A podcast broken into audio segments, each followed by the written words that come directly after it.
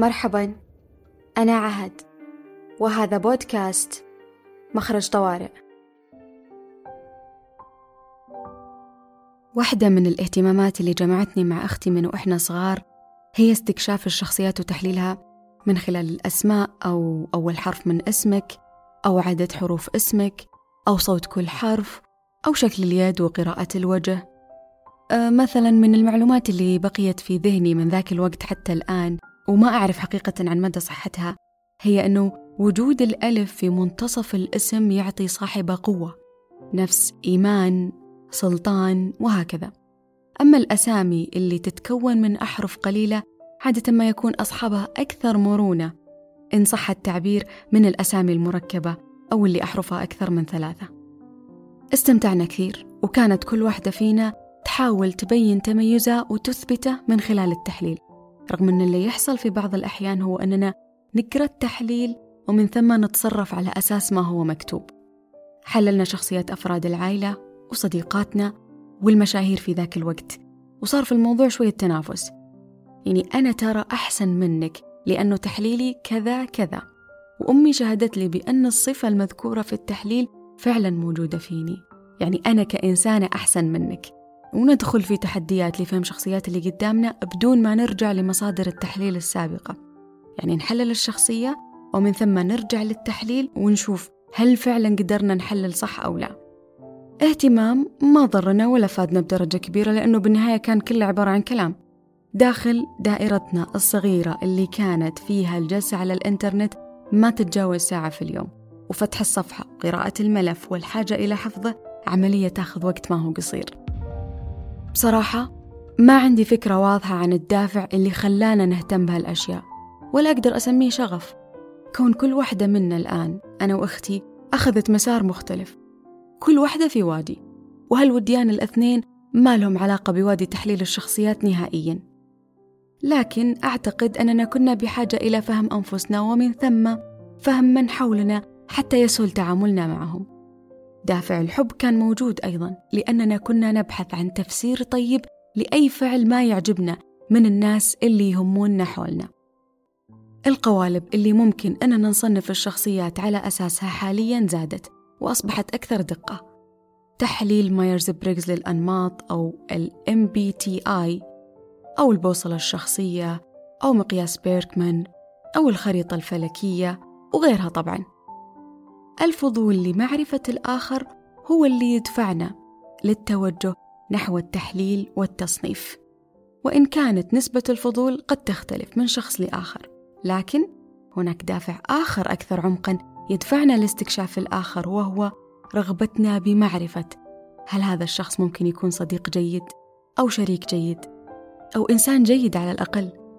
يعني نبحث عن ضمان لهذا الإنسان قبل ما ندخله إلى حياتنا ونفتح له أبواب قلوبنا حتى يسهل التعامل معه يسهل إرضاءه وتقل نسبة الخلافات والصدامات أو تقل حدتها. لحد الآن كل شيء تمام. من حق أي إنسان أنه يختار من يدخل دائرة المقربة وحتى على صعيد العلاقات العائلية مهما اتسعت دائرتها. يحق للإنسان أن ينتقي من يأتمنه على قلبه قبل أي شيء آخر. إشكالية موضوع التصنيف والتحليل إنها معتمدة بدرجة كبيرة على المنطق وبالتالي قد نفقد المرونة في نظرتنا لمن حولنا ومن ثم تعاملنا معهم. لأنه بصراحة يا جماعة هي ما هي وظيفة نبحث عن أنسب شخص لها. شخص تتوفر فيه جميع المميزات والقدرات المطلوبة لتأدية هذه المهمة. هي حياة يعني هي تجربة يعني الفشل والنقصان والتناقض جزء كبير منها. فما بالكم بما يتعلق بالعلاقات البشرية؟ بالإضافة إلى أننا راح نكون نحاول نمنطق كل شيء له علاقة فينا وفي تعريفنا لأنفسنا وهذا شيء قد يحدنا بدلا من أن يعزز ما لدينا من إمكانات وقدرات. عشان توضح الصورة نظرة كل واحد منا ومرجعيته في تصنيف من حوله وأنا لازلت أستخدم كلمة تصنيف عمدا حتى الآن تمهيدا لفكرتي الأساسية التي ستتضح بعد قليل مرجعية كل واحد منا في التصنيف خلونا نقول هي فلتره الخاص مصنعه الخاص محكمته الخاصة. هذا الفلتر يختلف من شخص لآخر. يعني أنا عندي فلتري وأنت عندك فلترك وأنت عندك فلترك وكل واحد عنده فلتر علاقاتي بشري خاص فيه. أي احتكاك بأي كائن بشري يجعل هذا الكائن يمر عبر هذا الفلتر مرور سريع أو تفصيلي حسب ما يتطلبه الموقف وحسب فضولنا في لحظة الفلترة هذه. يعني أكيد أننا ما راح نفلتر إلا شخص يهمنا أو لفت انتباهنا. عندما يمر هذا الإنسان عبر فلتر شخص ما دون علم الشخص الذي يتم فلترته طبعا فإن هذا الفلتر يكون مكون من قوالب. يتم أخذ كل جزء من المادة التي يتم فلترتها وقولبتها في القالب المناسب لها. قالب الشكل أولا الملامح جادة أو وجه سمح. قالب العائلة ثانيا قالب الجنسية. قالب البرج قالب ردة الفعل حسب الموقف. وأي جزء من هذا الإنسان لا يتوفر له قالب مناسب ما أعرف كيف ممكن يتم التعامل معه. إما أن يتم إدراجه في أقرب قالب له أو يتم التخلص منه. عملية تحليلية تلقائية بدون وعي منا. نتعامل مع ما يمكن قولبته وما يمكن لمنطقيتنا استيعابه فقط لا أكثر. وإذا قررنا نبتعد عن المنطق استشهدنا بحديث الأرواح جنود مجندة بطريقة تبرر حكمنا على هذا الشخص. داخل هذا الشخص إلى فلترنا ومصنعنا الخاص وتم تصنيفه. دخل إلى محكمتنا وتم الحكم عليه. الفكرة ليست في أن نقبل الكل في حياتنا حتى اللي ما يناسبنا. الفكرة في أن نقبله في الحياة لكن ليس في حياتنا ولا في عالمنا. الفكرة ليست في أن نوقف عقولنا عن العمل والتحليل لأن العقل مصمم أصلا لحمايتنا وكثير برمجات تلقائية تحدث منا بدون وعي.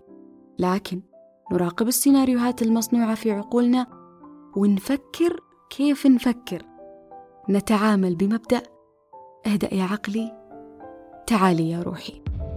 وليست الفكرة في أن نقلل الحذر أو نثق بطريقة ساذجة في الجميع ولكن على الأقل لا نبحث عن ضمانات. لأنه بصراحة كلنا كرماء عندما يتعلق الأمر بالأحكام. نوزعها مجانا وبدون تردد.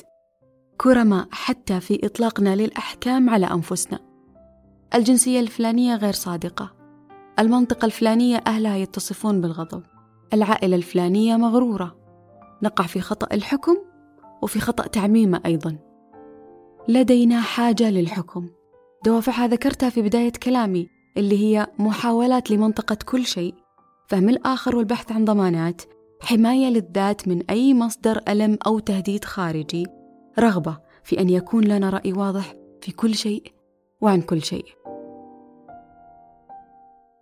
حكمنا على الآخر ما راح يضره. هو بصراحة يعتمد على درجة حساسيته تجاه آراء الآخرين فيه. ومش بالضرورة معرفته بحكمنا عليه أصلا. لكن هذه الأحكام اللي نوزعها بالمجان على كل شيء وكل شخص قد تحرمنا من خير كثير قد يصلنا وتؤثر على استقبالنا ممن حولنا. أنا كنت راح أستمر بإطلاق الأحكام لأنه بصراحة صعب إنك ما تعطي رأيك. على الأقل بينك وبين نفسك. صعب إنك ما تحكم. صعب إنك ما تصنف أو ما تحاول تستكشف اللي قدامك. كنت بستمر بدون أي إعادة تفكير في هذا الموضوع حتى انحطيت في موقف. استوعبت فيه معنى أن يحكم عليك. ما ضر أن يحكم أحد علي بصراحة لكن الإشكالية كانت في أن هذه الشخصية اللي قررت تحكم علي كانت تحاول تفهم شخصيتي كانت تحاول تعرفني فاعتمدت على المعطيات اللي تعرفها. فلترها الخاص للفهم والتحليل محكمتها الخاصة. عائلتي مكان نشأتي برج الشمسي والطالع وردود فعلي في ثلاث أو أربع مواقف حصلت بيني وبينها. وقالت لي عهد أنت إنسانة كذا وكذا وكذا. الشخصية اللي كانت تكلمني عنها على أساس إنها أنا أنا ما أعرفها. أنا مش كذا. أنا مش مثل ما هي قاعدة تقول. خلتني أعيد النظر في موضوع الأحكام وكل اللي أعرفه عن الأحكام أعترف يا أصدقائي إني بعدها دخلت في تحدي إني لما أعرف شخص جديد أتحكم في فضولي وحماسي لمعرفته واستكشافه وأقلل الحوارات اللي يكون مصدرها فلتري الخاص. أحاول ما أعتمد على التحليلات المنطقية وفقا للمعطيات اللي أمامي ولا زلت مستمرة في هذا التحدي. أحاول أتعامل مع الإنسان اللي أمامي وأنسى كل شيء أعرفه عنه وممكن إني أحكم عليه من خلاله. أمنح نفسي حرية إني ما أحكم لأني مش محتاجة إني أحكم. وأمنحه حرية أن يكون هو. اللي يريحنا في بعض العلاقات ويخلينا ننسجم فيها وخصوصا الصداقات هو أن فيها درجة عالية من الحرية. صديقك ما يعرف كيف كنت لما كنت صغير بالتالي ما يعاملك على هذا الأساس. والذي قد يكون على العكس من أهلك اللي يعرفونك من نعومة أظفارك. صديقك يؤمن معاك بالحلم اللي أنت تؤمن فيه. ويشوف فيك هذيك القدرة اللي ممكن غيره ما يشوفها فيك بناء على حكم ما. إحنا نرتاح في بعض العلاقات لأننا ما ينحكم علينا. نشعر أن بإمكاننا أن نكون أي شيء. نشعر أننا مقبولين كما نحن. أنا هنا ما أعطي أهمية للرأي الآخر. أنا أبين قديش هذا الموضوع ممكن يسوي فرق في علاقاتنا عموما وفي استقبالنا ممن حولنا. لأنه بغض النظر عن الأسباب اللي تدفع شخص ما للحكم قد يكون هذا الحكم بحد ذاته إسقاط من الحاكم إن صحت التسمية على المحكوم عليه. يرى فيك ما هو فيه أصلا. والعكس قد يكون صحيح أيضا. يعني أن نرى في من حكمنا عليه ما هو فينا أصلا. ليس بالضرورة كل تعليق أو حكم يصلنا صحيح. فلا نتضايق من كم الأحكام المطلقة علينا. فقط نعمل على تطوير ذواتنا بما يرضينا نحن أولا قبل كل شيء. إذا عرفت نفسك لن يضرك أو يعنيك معرفة شخص ما بك من جهله. وأقترح عليك سماع حلقة أزمة هوية تكلمنا فيها أنا وضيفي بشكل تفصيلي عما يتعلق بمعرفة الإنسان بذاته وعلاقة ذلك بالآخرين. في محاولاتي لنقل هذا الكلام إلى ميدان حياتي بدأت بالعلاقات الأقرب لي. بدل ما أطلب منهم وأرجو وأتمنى أن يستوعبوا التغيير الحاصل في شخصيتي، لقيت نفسي أنا أصلا أحكم عليهم ولا زلت أعاملهم على أساس أحكام تبنيتها عنهم من وأنا صغيرة فبدأت أمنح ما أريد أن يقدم لي بداية وبكل حب قبل ما أفكر في كم الأحكام المطلقة علي وصحتها وشعوري تجاهها وكل ذلك. أشوف كم حكم أنا حكمت فيه على من حولي. الحرية من الداخل. حتى في أحكامنا على ذواتنا اللي أعتبرها نوع من أنواع جلد الذات كأننا نطلب من أنفسنا المثالية في كل خيار ومسار وقرار ونتجاهل بذلك بشريتنا المتناقضة. الاهتمام الزائد بفهم وتحليل الشخصيات والرغبة في استيعاب كل شيء وصلتنا المرحلة أننا ممكن نقدم بشكل غير مباشر للشخص اللي تو داخل حياتنا مانيول أو بالعربي دليل إرشادي للتعامل معنا. عشان نختصر وقت وكلام كثير ونطلب منه ال manual الخاص فيه. ويلا بينا نصير أعز أصحاب أو زوجين أو قراب لبعض. التعامل وقت الغضب يكون كذا كذا وقت الفرح يكون كذا كذا. تقديم ال manual كأننا نقول فيه ترى أنا كذا عجبك أو مع السلامة. يجي اللي مستعد أنه يتحمل كل ما في هذا ال system البشري من تعقيد وإشكالات ولو على حساب نفسه. مع أن جزء من جمال العلاقات البشرية هي الرسائل التي تحملها لنا والتجربة مرة بعد مرة لردات فعل مختلفة لأنها تطور جوانب قوية فينا. وإن كان تقديم المانيوال خوفا من الخلاف فبعض الخلافات تزيد العلاقات قوة وإزهارا وحتى في حال الفشل التام. تظل تجارب طورتنا والامتنان لها خير من التحسر عليها والتألم بسببها لفترات طويلة. الامتنان يجعلنا نبدأ في المرة القادمة من النقطة اللي توقفنا عندها ولا نحتاج إلى العودة للصفر. والحقيقة الثابتة في الحياة هي ألا ثبات والتغيير مستمر. فحتى هذا المانيوال راح يتغير بعد مدة زمنية معينة إن لم يكن التغيير بشكل يومي. أو لحظي في حال وعينا لقدرتنا على الاختيار في اللحظة. لذلك لا تبحث عن جميع المميزات في شخص وإنما عن أحسنها. الحكم وارد وصعب أننا ما نحكم. لكن ننتبه لأنفسنا في كل مرة نحكم على شيء أو شخص ونذكر أنفسنا. أننا مش محتاجين نحكم على أحد. وكيف بتكون حياتنا ونفوسنا إذا كانت نظرتنا للأشياء والأشخاص من حولنا بعيدة كل البعد عن الأحكام القطعية وأكثر مرونة؟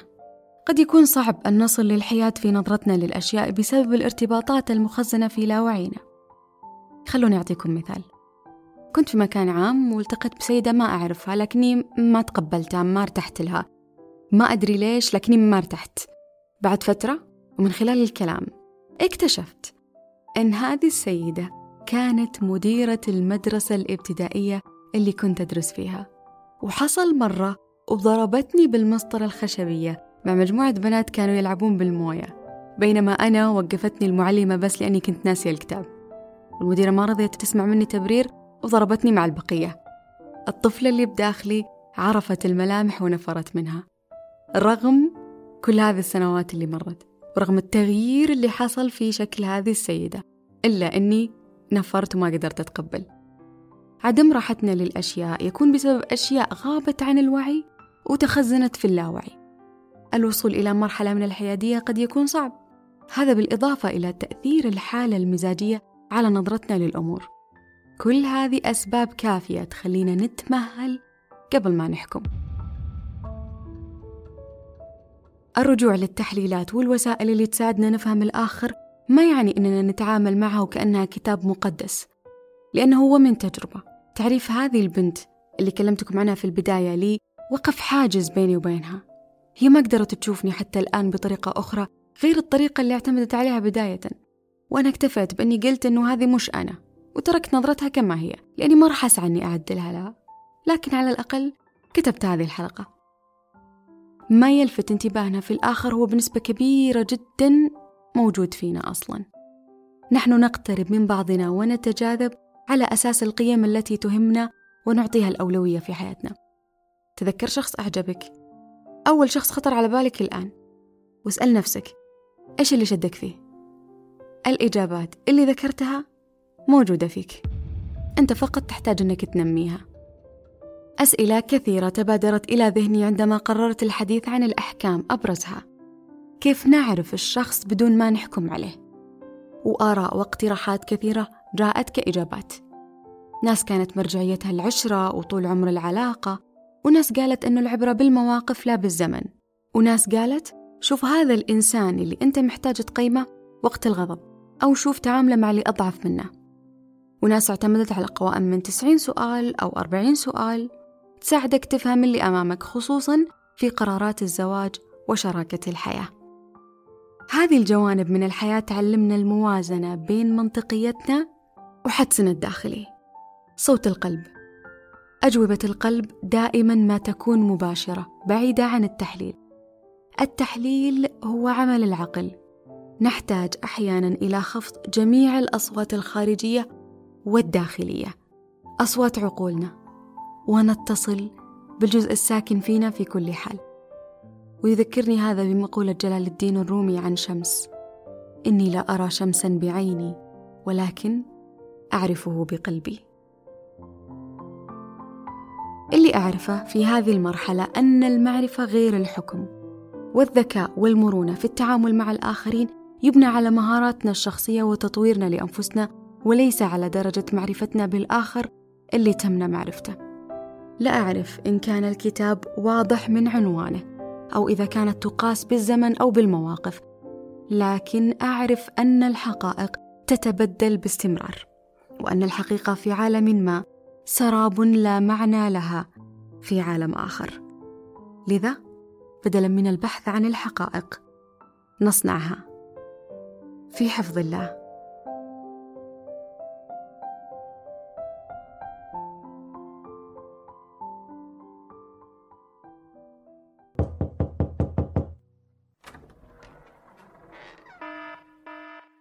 مرحبا.